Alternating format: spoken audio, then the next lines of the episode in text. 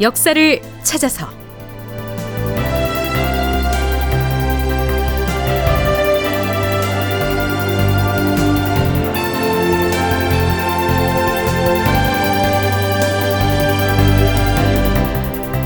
제 1246편 강홍림 고국 땅에서 숨을 거두다. 극본 이상락 연출 황형선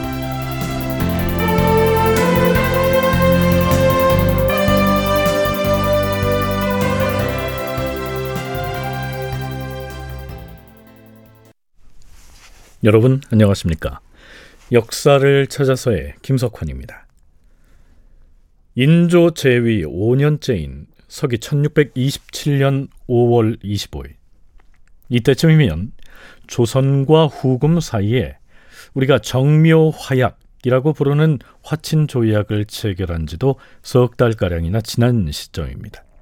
하지만 서북 국경지대인 의주 등지에는 아직 후금군의 상당수가 남아 있었습니다. 이날 평안감사 김기종이 보내온 계문의 내용이 이렇습니다. 주상 전하, 별장 김완이 용골 산성에서 돌아와 보고한 바에 따르면 후금 기병 5, 600기가 아직도 그곳 산성 근처를 왕래하고 있다고 하옵니다. 그리고 의주에는 아직도 수천 명의 군사들이 머무르면서 농사 짓는 일을 감독하고 있다고 하니 이른 시일 내에 돌아갈 뜻은 없는 듯 하옵니다.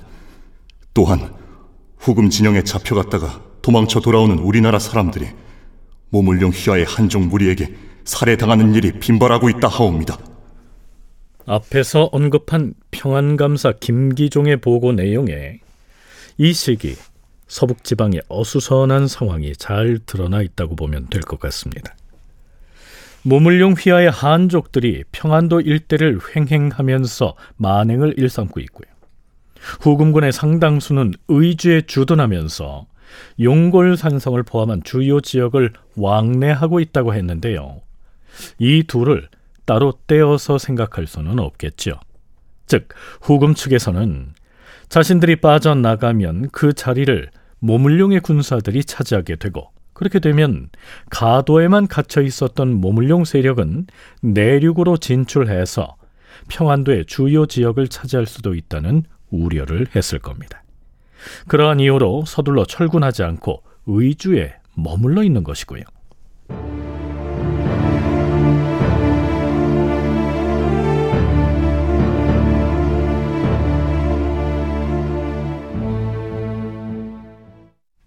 후금군은 이때로부터 4개월여 뒤인 9월이 돼서야 압록강 너머로 군사를 완전히 철수합니다.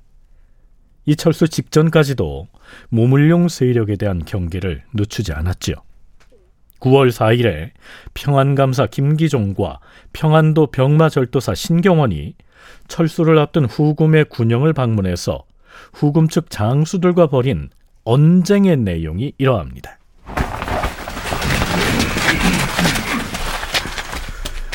마침 평안 감사와 병마 절도사가 찾아온 김에 말해둘 것이 있어.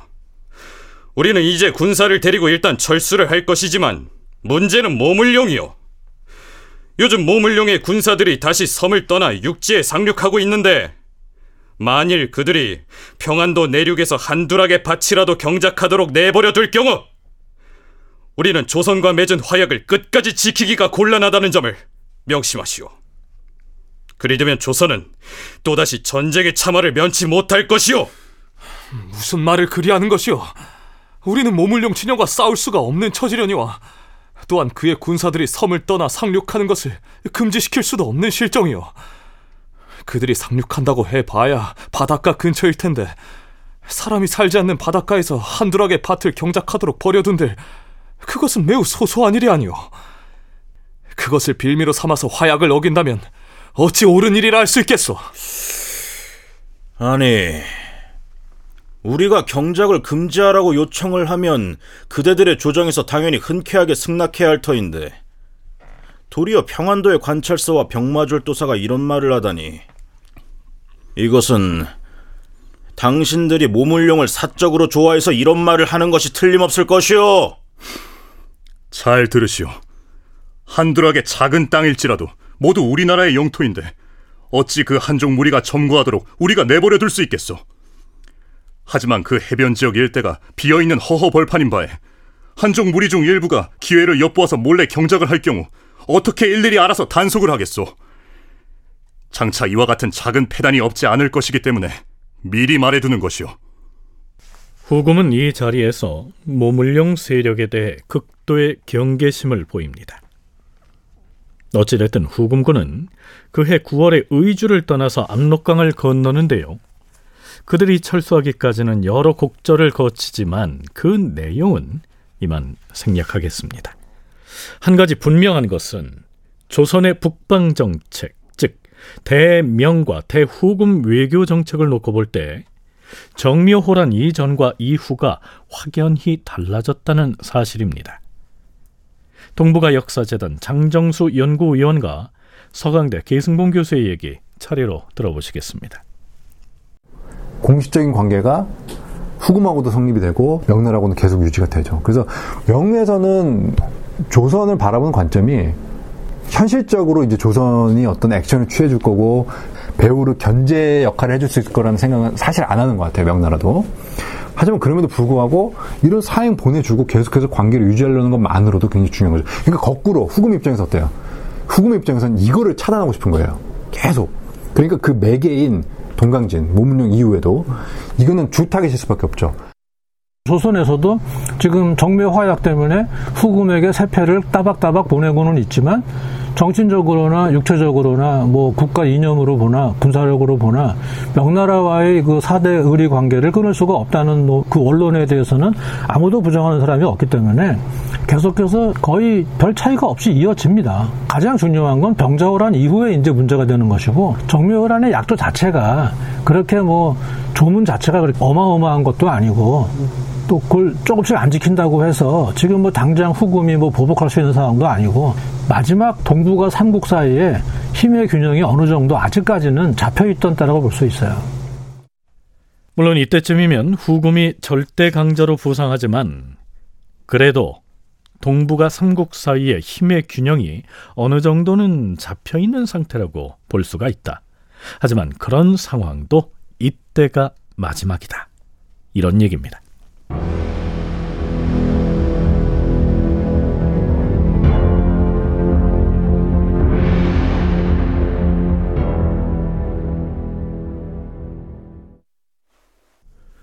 후금군이 압록강을 건너서 철수를 한다. 그렇다면 이러한 국면에서 그 거취가 매우 궁금해지는 한 인물이 있죠. 사로우 전투 때 명나라군과 연합해서 후금과 싸우다가 결국엔 항복을 해서 후금의 포로가 됐던 인물 강홍립이 그 사람입니다. 그는 정묘호란 때 후금군과 함께 압록강을 건너와서 후금과 조선이 화친 협상을 진행할 때 고국인 조선을 위해서 많은 노력을 했었죠. 그는 어떻게 됐을까요?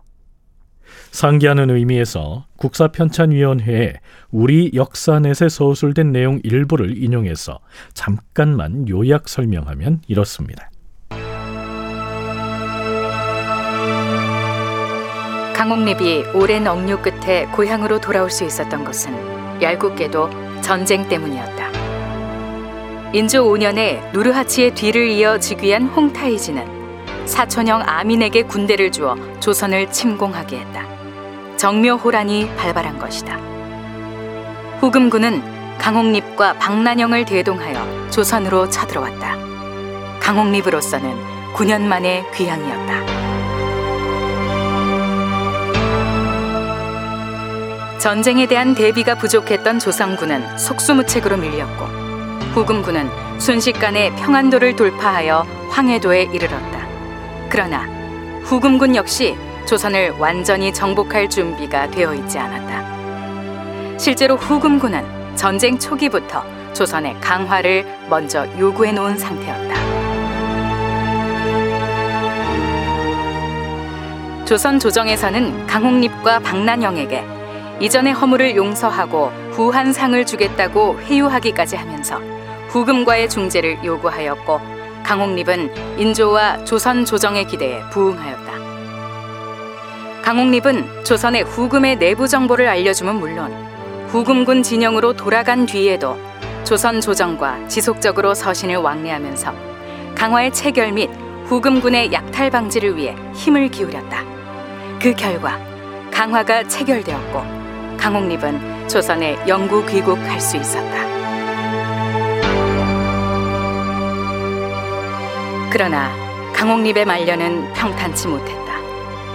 인조는 강옥립의 관작을 회복해 주겠다고 약속하는 등 후하게 대우를 했지만 강옥립의 어머니는 그가 후금에 억류되어 있는 동안에 이미 세상을 떠난 뒤였다. 그가 어머니의 무덤을 보러 간 사이에 후금의 사신은 그를 조선에서 죽인 것이 아닌지 의심하는 일까지 있었다. 한편 조정 신료들 중 일부는 계속해서 그를 처형하라고 요구하였고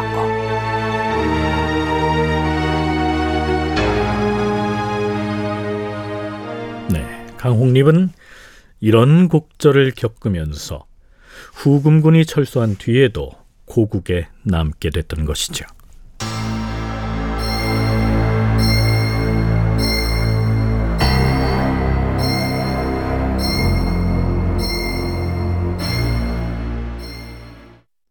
그런데 의주에 남아있던 후금의 자녀 부대가 완전하게 철수하기 한 달 남짓 전인 인조 5년 7월 27일 주상전하, 아니, 무슨 일인가? 전 도원수 강홍립이 강홍립이 어찌 됐다는 말인가? 도승진은 속히 말해보라. 급히 승정원에 알려오기로는 강홍립이 사망했다고 하옵니다. 뭐라? 강홍립이 죽었다 하였는가? 강홍립이 죽었다고? 강홍립이 죽다니. 결국 이렇게 되었구려. 오랑캐 땅에서는 죽었으니 그나마 다행이로군. 사망 원인이 있을 것 아닌가? 사고사는 아닌가? 그동안 알아오던 지병이 심해져서 숨을 거두었다 하옵니다. 이때 강옥립은 우리 나이로 67살이었습니다. 그 시절 기준으로는 꽤 장수했다고 볼 수가 있겠죠. 전 도원수 강홍립이 유명을 달리했다고 하니 사후에라도 예전의 관작을 회복시키고 또한 해당 관서에서는 장내에 소요되는 물품들을 갖추어 지급하도록 하라. 하오나 전하, 신들이 생각하건대 강홍립은 종묘사직에 제사를 올린 뒤에 국가의 명을 받고 국경을 넘어 전장에 나가서 싸웁니다. 그런데 새가 불리해지자 목숨 바쳐 싸우기는커녕 기쁜 마음으로 오랑캐에게 항복을 해버려 싸웁니다. 그런가 하면 드디어 이번에는 적군을 이끌고 나라를 침범하여 임금이 되려는 뜻을 가졌으니 그 죄가 반역을 일으킨 역적의 경우보다 더욱 지나치고 그 잘못이 천하의 난적 중에서도 매우 심한 경우이옵니다. 그러하옵니다, 전하. 그의 죄를 물어 진작 처형을 했어야 마땅하온데 강웅립의 죄를 다스리는 논의가 이루어지지 않아서 결국은 제 집에서 스스로 죽었으니 통분을 금할 수가 없사옵니다. 하운데 전하께서는 지금 그의 관작을 회복시키고 그의 장래에 부위까지 하라고 하시니 이렇게 되면 장차 신하들에게 어떻게 충성을 권장하고 천하의 약을 징계할 수 있겠사옵니까? 신들은 감히 분보를 받들 수 없사옵니다. 강홍립이 이번에 적을 이끌고 우리나라로 쳐들어왔다고 했는데 어찌 후금 오랑캐의 침공을 강홍립의 본이라고 말하는 것인가? 의정부 정승 등 원로 대신들에게 이 문제를 의논하게 하라. 명나라와 연합해서 후금과의 전투에 나섰을 때 세가 분리해서 항복을 한 것을 두고는 목숨을 바쳐 끝까지 싸우지 않고 기쁜 마음으로 항복을 해버렸으니까 역적이다. 이렇게 몰아붙이고 있고요. 정묘호란 때 후금군을 따라서 조선에 온 것은 그가 조선의 임금이 되고 싶어서 후금의 군대를 끌어들인 것이다. 이런 식으로 비난하고 있는 것이죠. 자, 그럼 의정부 정승 등 원로들의 생각은 어땠을까요?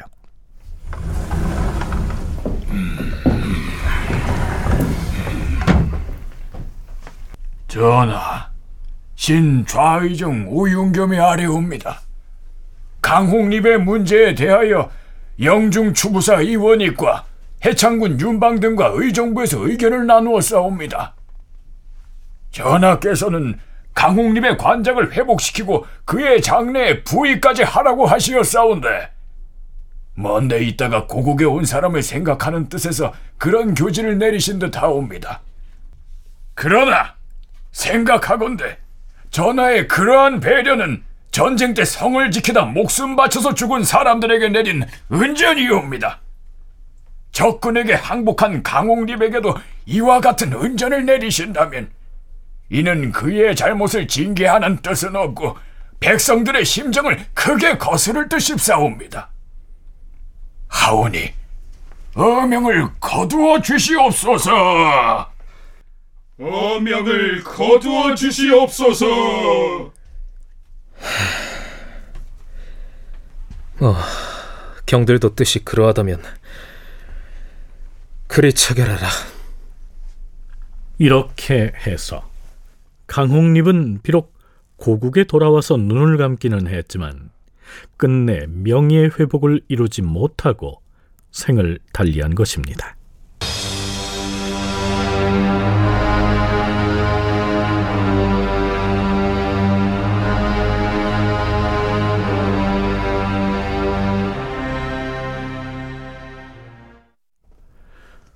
후금군이 철군한 지 한 달쯤 지난 10월 25일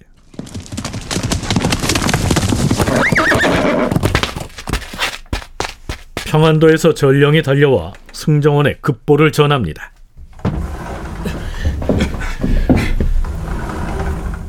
그러자 승지들이 허겁지겁 편전으로 드는데요. 전하! 주선 전하! 무슨 일인데 승지들이 이리 허둥대는가? 승정원에 무슨 일이 생긴 것인가? 주상 전하, 평안감사 김기종이 보낸 계문에 따르면 이틀 전인 10월 23일에 안주에서 온 군관이 명나라 유격장군 장계라는 사람으로부터 작은 종이 쪽지 하나를 건네받았다고 하는데 그래. 그 쪽지에 무엇라 적혀 있었다고 하는가? 천계 황제가 지난 7월에 승하하고 그 뒤를 이어서 18세의 친아우가 황제로 새로이 등극하여 연호를 숭정으로 고쳤다. 이렇게 적혀 있었다고 하옵니다. 뭐라고 하였는가? 명나라 황제가 승하하였다고 하였는가? 다큐멘터리 역사를 찾아서 다음 시간에 계속하겠습니다.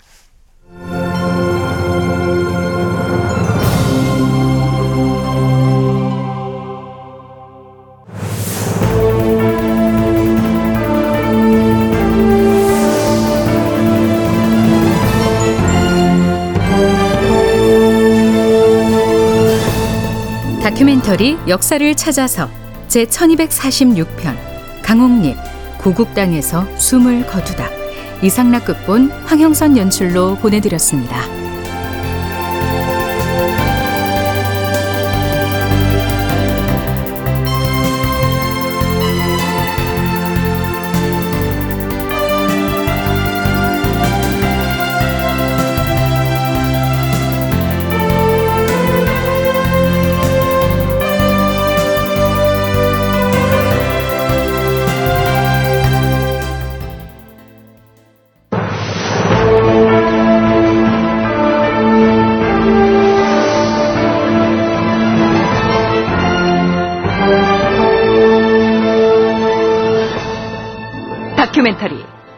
역사를 찾아서.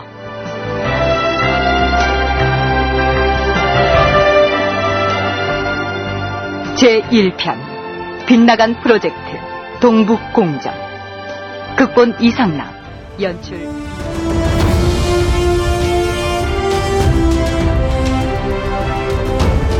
역사를 부정하는 민족에게 발전은 없습니다.